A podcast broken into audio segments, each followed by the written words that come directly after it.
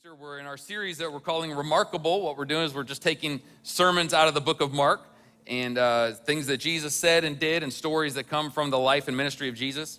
And uh, we've been really excited to do this. It's been really great. And this is going to take us all the way up to Easter, to Easter Sunday, where we will actually uh, obviously talk about the resurrection of Jesus. And uh, I'm really enjoying it. I'm studying Mark uh, this month in ways that I haven't studied it in the past, uh, a little deeper. And so it's been really encouraging and exciting for me and I hope you're uh, challenged and encouraged by it as well. So, that being said, I'm going to read my text verse out of Mark. I'm going to ask you to stand with me as we uh, like to do here in honor of reading God's word together. Uh, Mark 11, uh, verses 12 to 24, and then I'm going to jump down to verses 20 to 25. So, it's kind of a long text, but stay with me. Starting in verse 12, the next day as they were leaving Bethany, Jesus was hungry. Seeing in the distance a fig tree in leaf, he went to find out if it had any fruit. When he reached it, he found nothing but leaves because it was not the season for figs. Then he said to the tree, May no one ever eat fruit from you again. And the disciples heard him say it. Now I'm going to skip down to verse 20 when they were coming back a couple days later through that same area. It says, In the morning they went along, they saw the fig tree withered from the roots. Peter remembered and said to Jesus, Rabbi, look, the fig tree you cursed has withered. Have faith in God, Jesus answered. I tell you the truth. If anyone says to this mountain, Go throw yourself into the sea, and does not doubt in his heart, but believes that what he says will happen, it will be done for him. Therefore, I tell you, whatever you ask for in prayer, believe that you have received it, and it will be yours. And when you stand praying, if you hold anything against anyone, forgive him, so that your Father in heaven may forgive you your sins. Beautiful passage of scripture. And the title of my message is straight from the words of Jesus Have faith in God. Can somebody say amen? Amen. amen. Let's pray together. Heavenly Father, we thank you today for your word because your word is life, your word is truth, your word is what transforms us. So, Lord, would you do your transforming work in each one of us today as we go through these next few moments together. And God, we pray for the kids department too, as they're hearing the word over there as well, God. Do your work in their hearts. Lord, we know that these kids are not too young to know and understand your word and your love for them. So do a work there as well, Lord. Holy Spirit, have your way throughout this whole building for the rest of our time here in Jesus' precious name. And everyone said, Amen. Amen. God bless you. You can be seated. So, I'm going to talk to you about faith today. And whether you are a follower of Jesus or not, you exercise faith in your life every day in many, many, many ways. If you drive a car, you have faith in your brakes. And I know that because Southern people like to tail people. So you have faith that if when that person gets mad at you and stops quick, your car is going to stop too. Um, I've never tailed someone. I'm perfectly cordial and polite on the road, as my wife will attest to. Uh, she'll actually call me a liar because that's not always true, but I do my best. Uh, you have faith in uh, all kinds of things in your life. You have faith in the food that you eat, that it's going to not make you sick, uh, that you know the grocery store or the restaurant took care of it, and and that it's uh, worthwhile to eat. You have faith in the locks on your house that they're going to keep people out that shouldn't be there. You're going to have faith in the power company that as long as you pay your bill, they're going to keep sending power to your house so that your lights will work and things like that. You have faith in relationships that when you give yourself to a relationship, whether friendship or family or, or a marriage, that that other person is going to treat you well and receive you and that they're going to reciprocate and all those things. That's all takes faith, believing that something is going to happen or is happening. But I'm not talking about that faith today. we talk about faith, it, I'm going back to my message title. It says, Have faith in God. Having faith in God is a totally different thing than having faith in the natural things. You see, Jesus didn't have to tell us to have faith in the things of this world because that comes more naturally for us because we can see it every day. I've seen, I, I, know how my brakes work in my car, so I know that if I push that pedal, that the car should stop as long as I'm servicing them, making sure I take care of them. But having faith in God is totally different because we don't really see God with our natural eyes. We see the effects of God, but we don't actually get to see him in ways that we can see things in the natural. That's why Jesus had to encourage us and tell us, hey, have faith in God. Believe in God. It's worth it to believe in him. And most of us that are here in this room and maybe listening online, you, you at least have an understanding of faith in God. You know that God has called us to have faith in him. In fact, you would, most of us, probably almost all of us in here would know that you cannot have salvation without faith in God. There is no salvation without faith. One of the best verses in all the Bible is out of Ephesians chapter 2 in verse 8, where Paul says very clearly, It is by grace you have been saved through faith. That's the only way to salvation, is to believe in God. And we know enough to know that salvation comes by believing. Salvation comes by faith, that there's no other way to have salvation in our life, that's, that's a little more easy for us to understand. But what does faith look like beyond salvation? What does faith look like lived out in my life once I am saved, once I am a Christian and a follower of Jesus? How does that faith manifest in my life? What does it actually look like in my life? We know enough to know that the Bible says that you cannot please God without faith. Hebrews 11 tells us very clearly without faith, it is impossible to please God. So we know we have to have it. And so most of us would probably say, well, then that's what I want. I want to please God, so I want faith. But what does that look like in my life? How does that manifest in my life? How does faith look in my job? Does it look like me quitting my job and going back to school to get my master's? Does it look like me taking that job offer that's been given to me? Or does it look like rejecting that job offer and staying where I am? Because there's no Bible verse that tells me what to do with a job offer. So, how does that faith look in my life? How does faith look in my life when it comes to relationships? Does it take faith to stay single or does it take faith to get married? For each individual life, there's no there's no written rule on how that looks. So every situation can be different depending on your lot in life and where you are in life. How does faith look when it comes to my finances? Does faith look like me spending my money or does faith look like me saving my money? That depends on probably a lot on how you're wired. If you're tight, faith probably looks like spending some money. And if you're a save, if you're a spender, faith might look like not spending some money and saving some money. And what's good for one scenario may not be good for the next scenario. How does faith play out? When Jesus says have faith in God, it sounds kind of ambiguous, doesn't it? What does that look like? Well, I believe in this passage that I read that he gives us some things that I think are some principles that are really good, some filters that we can kind of put over our life to see if we are living in such a way that we have faith in him. And I'm going to get to those in a moment. But I was even thinking as I was going through this, how do I know if what I if even what I'm hoping for is that faith or is it just hope and what's the difference? Now that is something that is clear in the word of God. In Hebrews that same chapter in Hebrews Hebrews chapter 11, it says that faith is being sure of what we hope for. So you have hope which is kind of wanting something and desiring something, maybe even having a little expectation, but faith is going another level above hope, saying that I really believe that it's mine. I really believe that it's either going to happen or it's already happened and I'm just waiting to see the fruit of it. So faith is taking hope to another level of actually believing that you're going to have it. Uh, a very simple example, a little cheesy, but it works, is that when Joy and I were still just friends, and uh, I got up the courage to actually talk to her and tell her about my never dying feelings for her, um, I finally did it at a uh, in a church in, on a cold winter night in Albuquerque, New Mexico, of all places. And uh, I hoped that she would respond in kind. I hoped that she felt the same way. And I even had a little bit of expectation because she kind of responded to my flirting, but I couldn't really tell. And so I got the nerve to go talk to her, but I sure didn't have faith because I was terrified. And obviously it worked out okay. And then when it finally got to the point where I was willing to propose, or wanted to propose, I should say, not willing, uh, wanting to propose. I'm sorry, honey. When she finally talked me into proposing to her, no.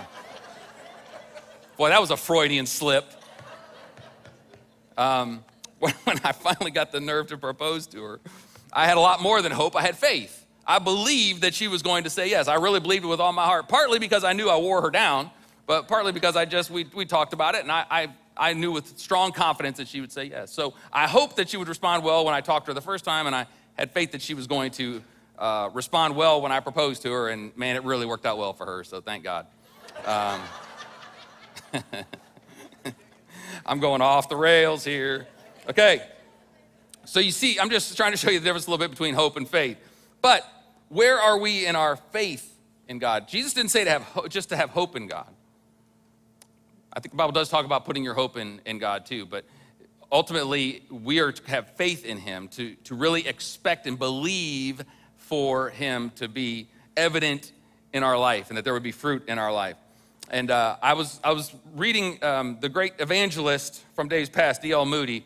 Uh, he would talk about faith and levels of faith. He did this quite often. And it's not like we could just boil down our faith to a couple different levels and, and um, completely quantify it, but it does help for the purpose of my message and for this uh, for just helping us to kind of think about where we're at in our faith. And he talked about three different levels of faith. And the first one was a struggling faith.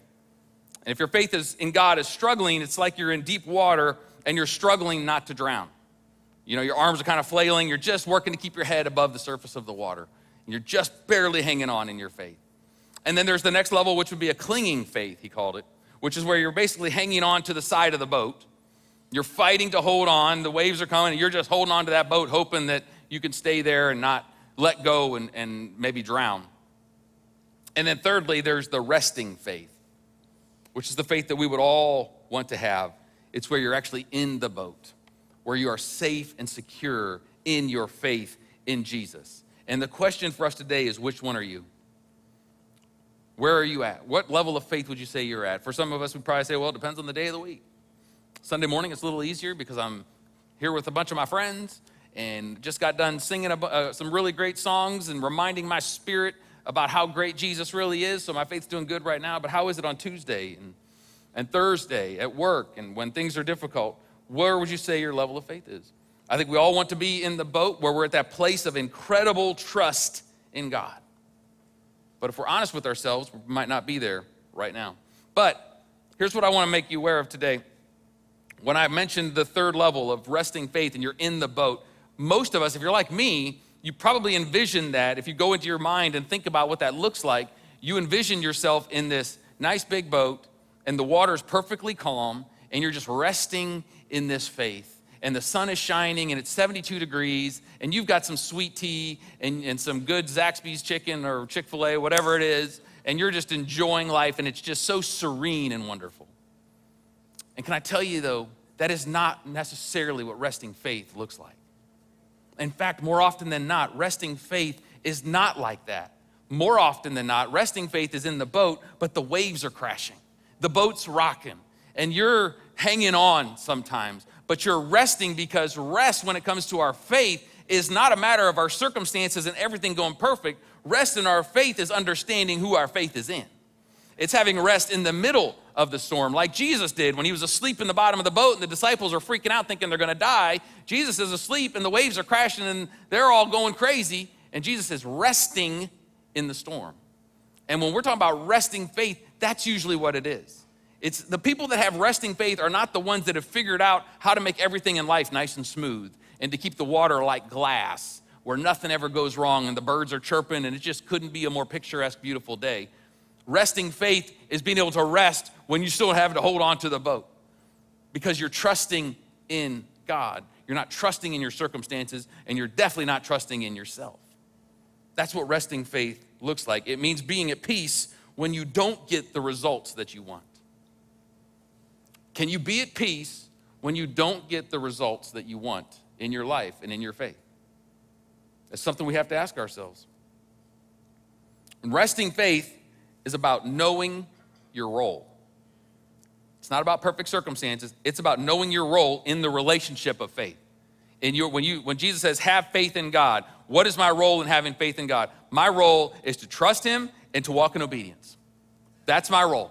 And if I'm doing that, I can absolutely rest in my faith, no matter what is going on around me. It doesn't mean you don't have bad days and you don't have times where you're upset or sad or crying or, or angry or feeling down or doubt or having all these other things that come along. But the overriding theme of your life is that you are resting in your faith because you are trusting in God and you are walking in obedience to Him. That's where resting faith comes in our life.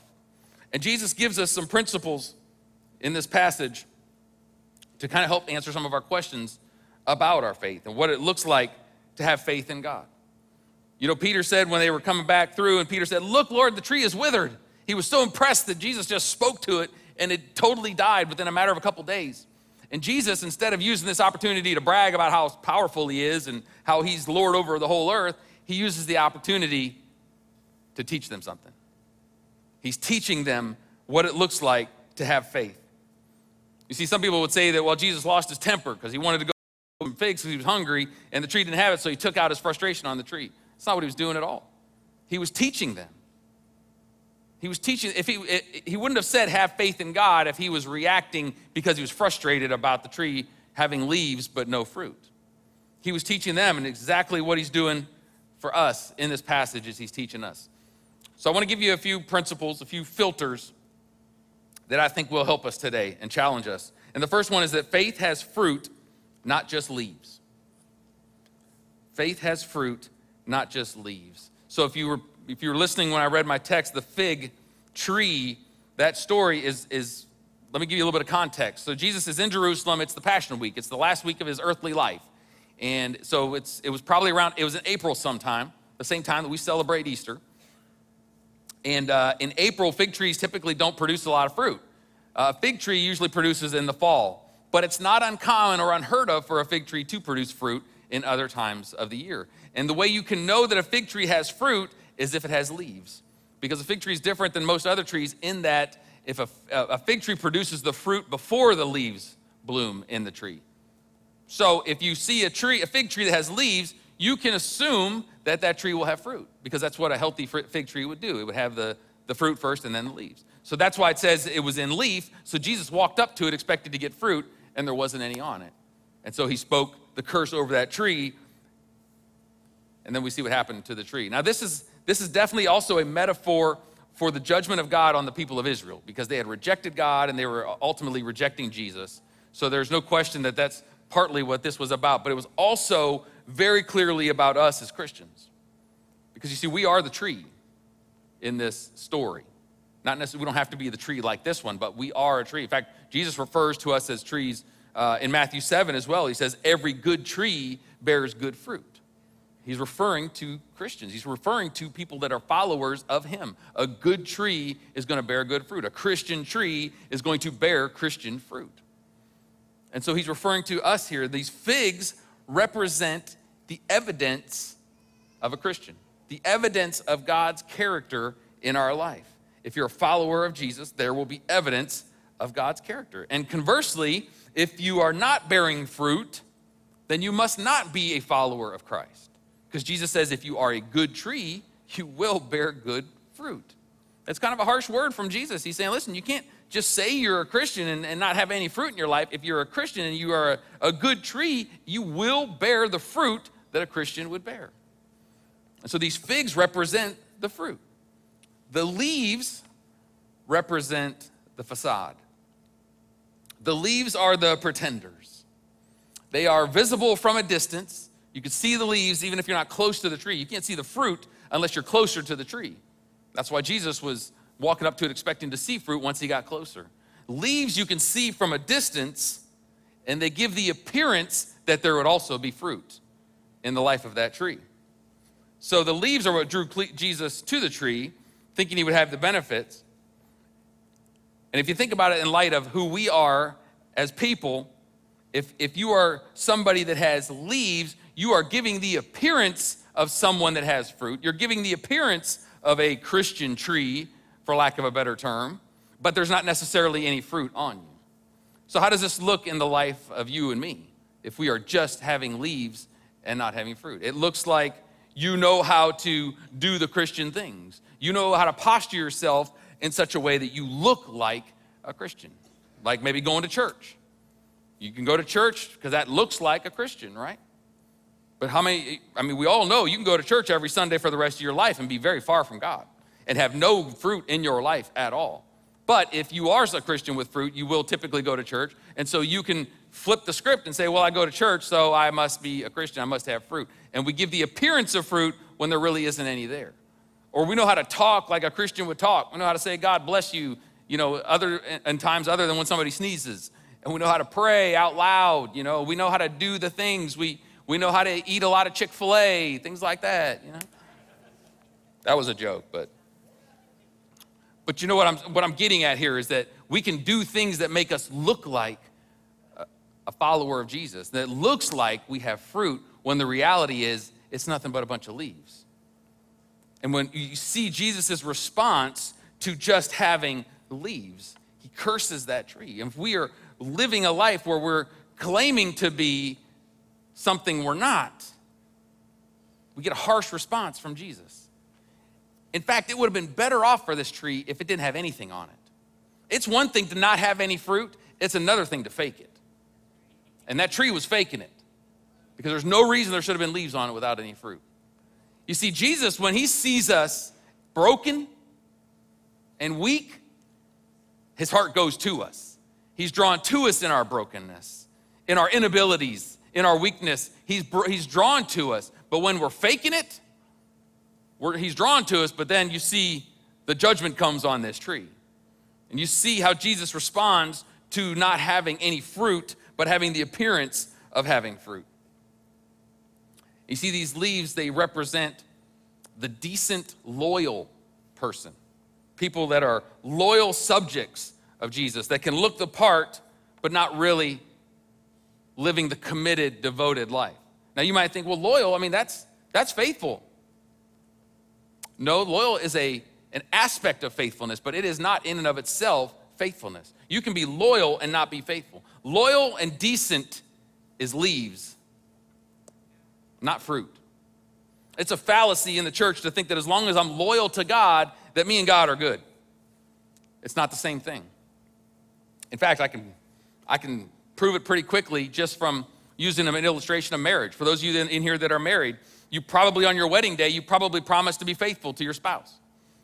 And there's an expectation that you would be faithful, right? And if you are, have been married for any length of time, and let's and you haven't stepped out and had an extramarital affair, you haven't been with anybody else since you've been married to this person, and if you ask the spouse, hey, has this person been loyal to you? They would say absolutely yes. They have not been with anybody else, they've been completely loyal to me.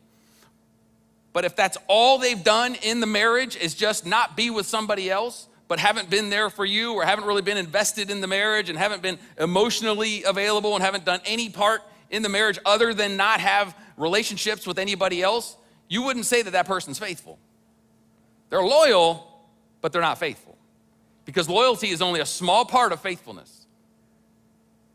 So if we think that being loyal to God is enough, it's not. It doesn't produce fruit in our life to say, well, yeah, you know, if I'm if I'm going to talk about faith, it's definitely in Jesus. It's not in Buddha or Allah or any of these other things. It's I'm loyal to Jesus. When we're going to have conversations about religion, I'm on the Christian side.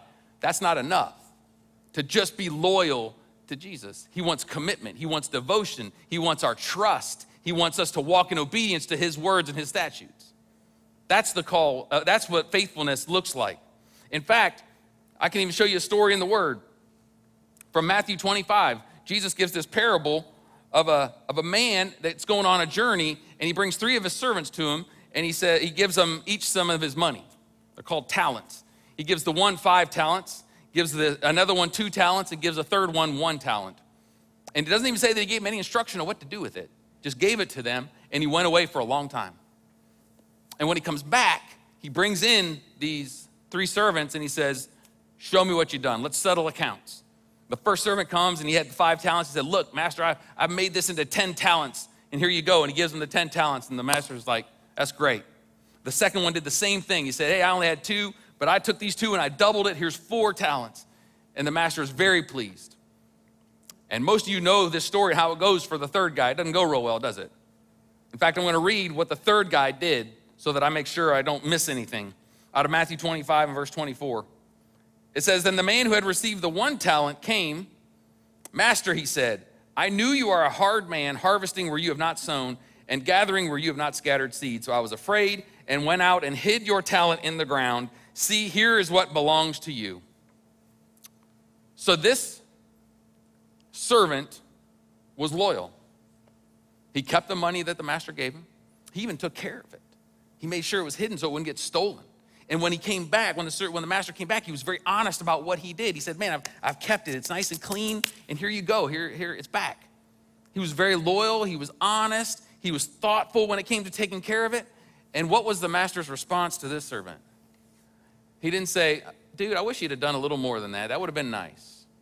No, he said, You wicked, lazy servant. That's pretty harsh. The guy was loyal, wasn't he? He was loyal. He didn't try to hawk it for something else or run off and steal his money.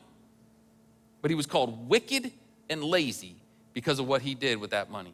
Because he was just loyal and he wasn't actually faithful. But the other two, what did he say to them? Well done, good and faithful servant. The only difference between those servants and the other one was that they went to work, they did what was expected, and even if they hadn't doubled the amount, if they would have done what where they showed effort and had been faithful with what God had given them, he would have probably still said, Well done. Because it wasn't about getting double his money back, it was about the heart of these servants. And because the other servant didn't trust him, he said, I don't trust you because you're a hard man. So he didn't trust, but he was still loyal to him. He said, You're wicked and lazy. And if you know the story, it does not end well for that servant. Because God is looking for faithfulness, not just loyalty in life. Loyalty does not get you in the boat of resting faith. Loyalty might get you clinging on to the side of it, just hoping that things work out well for you, but it ain't gonna get you in the boat. Faithfulness is what gets you in the boat, to have resting faith in your life. And too often we are just content to take our faith on a little test drive and not really commit to it. The reality is we don't we miss out on so much of what living a life of faith looks like because we're not really committed. We're loyal, but we're not really all in.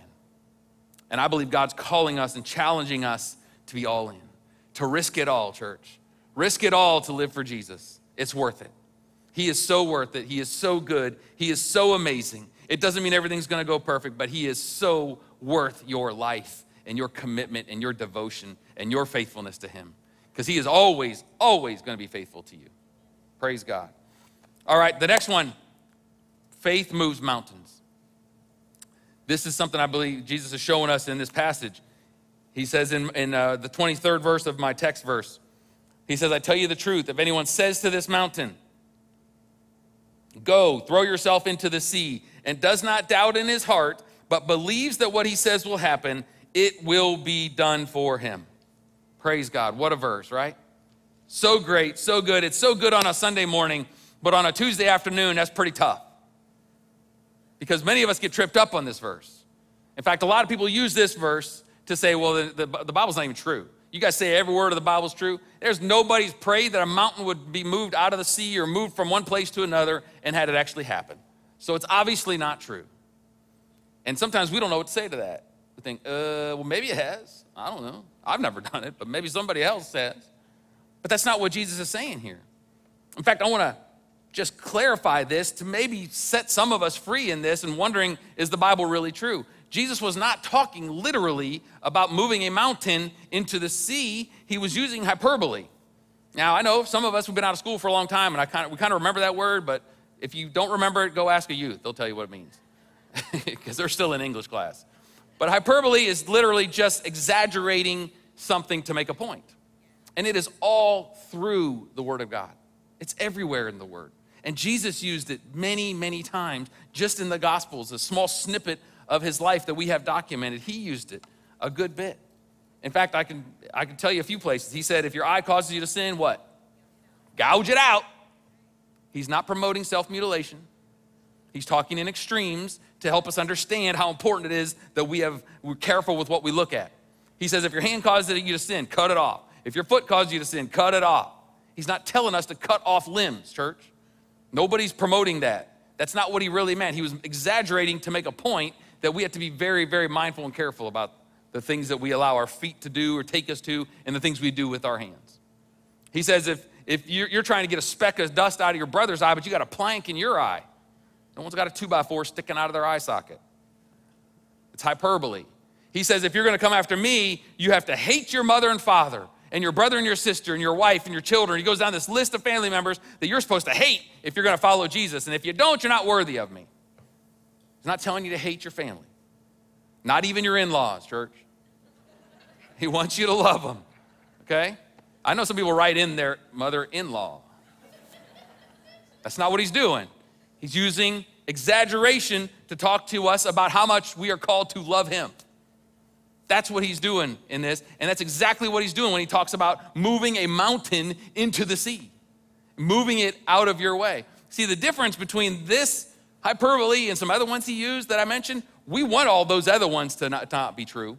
Like, man, I hope he doesn't mean I have to gouge my eyeball out. That would stink. We don't want that to be true, but we want the part of the mountain moving to be true because that would be really cool. But it doesn't change the fact that it's still an exaggeration to make a point that he's exaggerating so we can understand what he's talking about here. In fact, that term he used to move this mountain, it was a very common phrase used in Jewish society back then. And it meant, it really just meant to get uh, obstacles out of your way in life. I mean, we kind of use it today, like, man, that's a mountain in, in my life, or that's, you're making a mountain out of a molehill. You know, we use those terms And we're not talking about them literally. It just means if there's a mountain in your path, it means there's an obstruction there. There's something, a difficulty in your way. And Jesus is saying these difficulties can be moved if we pray and we don't doubt and we believe in who He is and we have faith in God. He wants us to be able to move mountains in our life. And what He's really saying here, if I could just kind of rephrase it and sum it up, what He's saying is that faith is not seeing things as they are, it's seeing things as they could be. That's what faith that moves mountains is. It's like I'm not staring at the mountain just uh, in awe of how horrible and terrible it is and how insurmountable it is, but I'm seeing it as it isn't right now, where it's moved out of my way, where it's not obstructing me anymore. That's what faith in God is. He's saying, and that faith can move those mountains in your life when you see things not as they are, but as they could be. Where your the relational situation is, is a mountain. Your marriage, there's a mountain in your marriage that can't you can't get out of the way. It's not focusing on that issue, it's it's focusing on the fact that Jesus can move that mountain and I can see greener pastures. And I can believe for it because of my God and how good He is and how His power is never ending. It is never failing. It is insurmountable. He is above all. He's greater than all. And when my faith is in Him, He can do anything. Amen. Praise God. And it's trusting that God works in ways that we cannot see. He's working in ways we cannot see. Because, you know, when you're up close to a mountain, especially a big mountain, that's all you can see. You don't even know if there's anything on the other side of it. There could be another mountain because you just can't see it. All you can see is what you can see. Faith is seeing what you can't see, which sounds very counterintuitive, but that's exactly what it is. The Apostle Paul said in 2 Corinthians 5 that we walk by faith, not by sight. It's not by just what we see. Church, if you don't remember anything else I say today, remember this do not try to grow your faith with these eyes. Do not try to grow your faith with these. It does not work. There is too many things that we cannot see, that we cannot understand. And if you have to see it to believe it, you're going to be that struggling, just trying to stay afloat person of faith. To be in the boat where you're resting, you're not seeing with these eyes. Now, there are times that God, He's so good, there's times you can see it. You see miracles that you can actually see it and know it and document it. But more often than not, it's things we can't see. It's trusting even when we don't understand. It's trusting that God is good and faithful even when what I'm looking at doesn't make sense. But I'm seeing with my eyes of faith, not with my physical eyes. It's believing and understanding that God is working in ways that I cannot see in my life. And to finish off this faith moving mountains, I wanna, I wanna make it very, very clear for us that we have to understand but the mountain is not always what you think it is. We would all agree that we're carnal, we're finite, we don't have full understanding. And that too often we determine what we think the mountain is, and that's what it is. And that's what we're praying for God to move. And it might not actually be that that's the mountain. The mountain might be something else. For example, let's say you have a in your job, your job's terrible, you hate it. You don't like it, your boss is moody, doesn't like you, has it out for you culture at the workplace is not good, it's toxic. You work hard, but other people get promoted instead of you. I mean, just, you know, it's just a bad situation. And what you see as the mountain is the job. God, if you could just move that mountain out of my way to the next job so that this road can be smooth and I can get over, everything can be fine. I just need you to move that mountain, God. And God's not moving that mountain. It's just sitting there. It looks like it's getting deeper roots every day.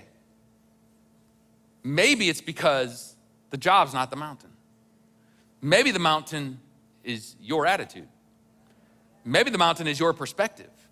Maybe the mountain is that God wants you there. He put you there for a purpose. He wants you to be salt and light in that place. He has a plan for you. He wants you to reveal His glory in that place. Maybe there's somebody that works there that really needs to hear the love of Jesus, and you're too busy complaining about your job to even see it that He's putting people in your life that need to hear about the gospel and are ready for it, and He's primed them, but you're not seeing it because you're too focused on the wrong mountain and you're not seeing what he's trying to do in your life. And if, if you could change your perspective, all of a sudden the mountain shifts and it moves.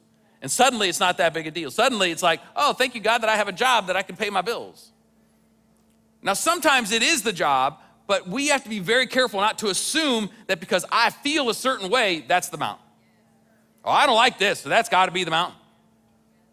You know what I find in my own life, more often than not, in any circumstance that I'm in, the mountain is usually my attitude.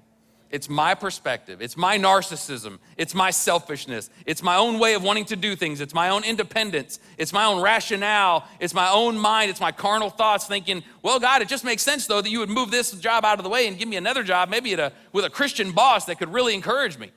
Maybe that's not what He wants. Maybe He wants you to be the encouragement to other people. And I'm not saying it's always like that, but we can't just assume that I don't like this, so that's the mountain.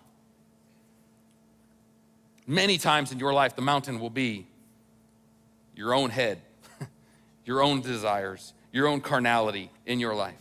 I can tell you that our faith is not meant to just make the road smooth in front of us.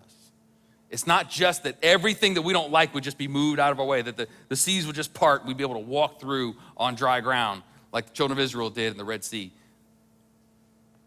That's not what the, that's not what the goal of our faith is, is just to get our way and just to get God to do things for us. The goal of our faith should be biblically to glorify Him. I know I say it a lot, but it's the, it is the root, it is the anchor of everything I do. It's the reason that I am in vocational ministry, is because I believe with every ounce of my being that my life and your life is designed first and foremost for the glory of God. That there is nothing above it. There, in fact, church, there's nothing even close to it. It's not the glory of God and then my happiness. It's the glory of God and then my happiness and then my money and then everything else. It is so far above everything else in your life. And if you get that in your spirit, it changes everything. Suddenly, the horrible job is not that bad anymore because I'm like, God, if I can glorify you in this terrible job, then praise you. I'll worship you through it. I will trust you. I will rest in my faith in the boat, even though it's, it's rocking and the storm is coming and everything around me looks bad. I'm going to rest in my faith because my faith is not in my situation being perfect. My faith is in you. And I want you to be glorified in my life. And when we desire that more than anything, it's amazing how many of those mountains become molehills. It's amazing. It really, really is. And I'm not standing up here being sanctimonious saying, I've got it all figured out. I can complain in my spirit, in my heart, just as much as the next person. But man, I, I always make sure I allow the Lord to convict me quickly. And He convicts me all the time. All the time. My attitude this week about some stuff has not been great, and the Lord convicted me of it. And I was like, yesterday I was in my office repenting, preparing a sermon. I mean, I'm just being transparent with you guys. I don't have it perfectly figured out, but man, the biggest fear in my life is there where I would get to where I'm so calloused that I don't even care about the glory of God anymore. I just want my way. You're gonna want your way until you're dead. You're gonna want it. It's gonna be a determining factor in your life. You just can't have it, let it have first place. It's gotta be about His glory first. It's gotta be about His, His kingdom coming in your life and through your life. All right, very quickly, I'm gonna give you the last one that faith lives a life of forgiveness. I'm only gonna take a minute on this. I know we talk about forgiveness a lot, but it's because it's in the Bible a lot. And Jesus, talking about having faith in Him, He takes this opportunity to tell us, hey, make sure you forgive. While He's talking to them about faith, how interesting is that? The verse is in uh, Mark 11 25, part of my text verse. It says, And when you stand praying, if you hold anything against anyone, forgive him, so that your Father in heaven may forgive you your sins. When you hold anything against anyone, that covers everything, church. There's nothing that's not in anything, and there's no one that's not in anyone. It covers the whole gamut. If you have anything against him, he's basically telling us here listen, if you hold unforgiveness, if you hold resentment in your heart, if you hold bitterness in your heart, it affects your faith. Negatively, by the way, not good. It negatively affects your faith. Faith and forgiveness are very, very closely linked. You cannot grow in your faith when you are living in unforgiveness because if you are living in unforgiveness towards someone, you don't understand the forgiveness that has been extended to you, so you can't have the correct kind of faith in God because you don't get it. Because when you fully get it and you understand His forgiveness in your life and what you have been forgiven of, and that you should have been the one on that cross, but He decided to do it for you, when you understand that forgiveness, there's nothing anyone in this world could even do that could come close to what you did to Him. There's nothing. Nothing at all. And it doesn't mean we don't have unbelievable pain and hurts in this life. I know people get hurt all the time. I've been hurt plenty. All of us have been hurt. It doesn't minimize the hurt. What it does is it maximizes and glorifies and reveals the forgiveness of Jesus that gives us the power and the faith to forgive. It takes faith to forgive. That's what Jesus is saying here. I don't know how people that are not that are far from God, people that don't have relationship with Jesus, I don't know how they forgive some of the atrocities that you see in the news and all over this world. I don't know how they do it. Because if it wasn't for the grace of God, if it wasn't for the Spirit of God, His power in me to forgive, I would be in a lot of bitterness towards some people in my life in the past. It takes faith to forgive. And we have to be willing to put in the hard work of forgiveness because forgiveness is hard work. That's why people don't like to do it. That's why they don't like to do it. It's hard. It's not fun to forgive, it's more fun to hold on to it, at least for a while. Because in our mind, if I hold on to it, then I'm getting you back. Even though nine times out of 10, that person doesn't even know I'm holding on to it and they don't really care. But I feel like, well, I'm getting even with them because I'm not forgiving them. My thoughts about them are ugly, so that makes me feel better about that myself. We don't say that out loud, but that's how we feel. That's what unforgiveness is. One more verse, and then I'll wrap it up. In Luke 17, Jesus talks to his disciples about forgiveness. Powerful verse. He says, If your brother sins, rebuke him. If he repents, forgive him. Pretty simple, right? If he sins against you seven times a day and seven times comes back to you and says, I repent, forgive him. Okay, piece of cake. I'm sure. And the apostles said to the Lord, No problem, Jesus, that's the easy one. No, that's not what they said. What did they say? Increase our faith with an exclamation point. You're telling me I got to do what? Seven times in a day? And you know, seven doesn't mean seven. Seven's the number of completion. He's saying infinite. If he, however many times he sins against you, forgive him. And the, the disciples are like, oh my gosh, well then I need more faith.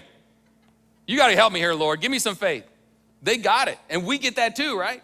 Because when I talk about forgiveness with you, you're probably looking at me thinking, I don't know. I mean, you'd be amazed how many times I have Christians tell me, I can't forgive.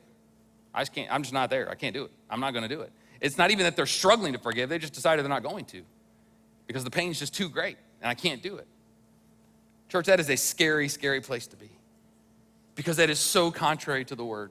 It is so contrary to what it looks like to walk this life of faith. I get struggling and where it can take time to really feel like you've released someone, but we have to put in the hard work of doing it. If we really want to see our faith grow, if we really want to see God move mountains in our life, if we really want to see that live a life of resting peace and faith in our life, it's got to be that we are pursuing forgiveness. Don't believe the lie that a religious duty that we can do in our life is a substitute for forgiveness. Don't believe it. Put in the hard work of forgiveness, it is worth it. Praise God. Would you stand with me, please?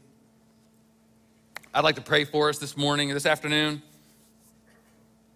And I just want you to be honest with yourself for a moment, church. I just want you to take inventory and ask yourself, where am I at in my faith? Am I struggling? Am I clinging or am I resting? And does it, does it vary depending on the day? The goal should be to be resting. But that rest only comes by being committed, devoted, trusting Him, and walking in obedience. And when we do that, I believe wholeheartedly that there will be fruit in our life, that He can move mountains, and that we can forgive, even when someone seems unforgivable. So let's, let's just pray. Let's just, for a moment, just be, just contemplate where you are in your faith. Not out loud. Just be honest with yourself. Sometimes that's the first thing. We just need to understand where we're at. Lord, I pray you would reveal our own hearts to ourselves in this moment. Reveal our hearts. Maybe where we have been deceived, where we have lied to ourselves, or we believe the lies. We believe the lies that, that if we have leaves, that that's just as good as fruit. As long as I can do the part, play the game, as long as I can have the posture of a disciple of Jesus, that's enough. Lord, expose those lies in our hearts. Help us, Lord. Help us to see it and know that there's no substitute for the fruit of God in our lives.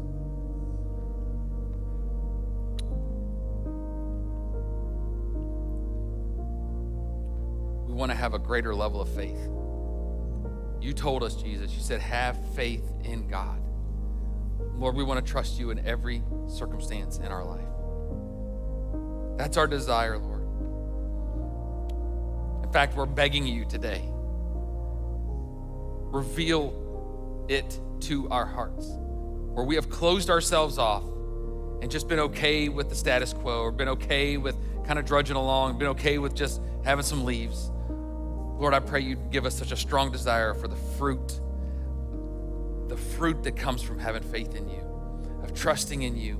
Lord, we know trusting you is not easy because we can't see you every everywhere and every day. But Lord, I pray that we would see you in our faith, through eyes of faith, that we would see the effects that you have in our life and in the lives of those in, in, in our life. And God, that we would walk this life trusting you. We get in the boat today, Lord. We want to rest in our faith. Lord, I know that doubt is a very real thing for us, that we don't have to go looking for doubt. Doubt finds us. But Lord, we're not going to let doubt have the final say in our faith. We're going to speak to that doubt and tell it to get out of the way. And we're going to trust you. We're going to have risky faith and bold faith. I pray that for each and every person under the sound of my voice, that our faith would grow, Lord. That you would take us to greater levels. And Lord, where we have decided in our heart or even just ignored growing in our faith, Lord, would you forgive us? Lord, we repent of wanting our own way, of, of always focusing on the mountain being what how it affects us and not how it affects your kingdom. Lord, where we have been narcissistic, where we have been selfish, where we have had bad attitudes and been about ourselves, Lord, we repent. We're laying it down and we're walking away from it. And God, in this moment, we come back and we say, We want you to have your way in our life. We want you to be glorified above all things.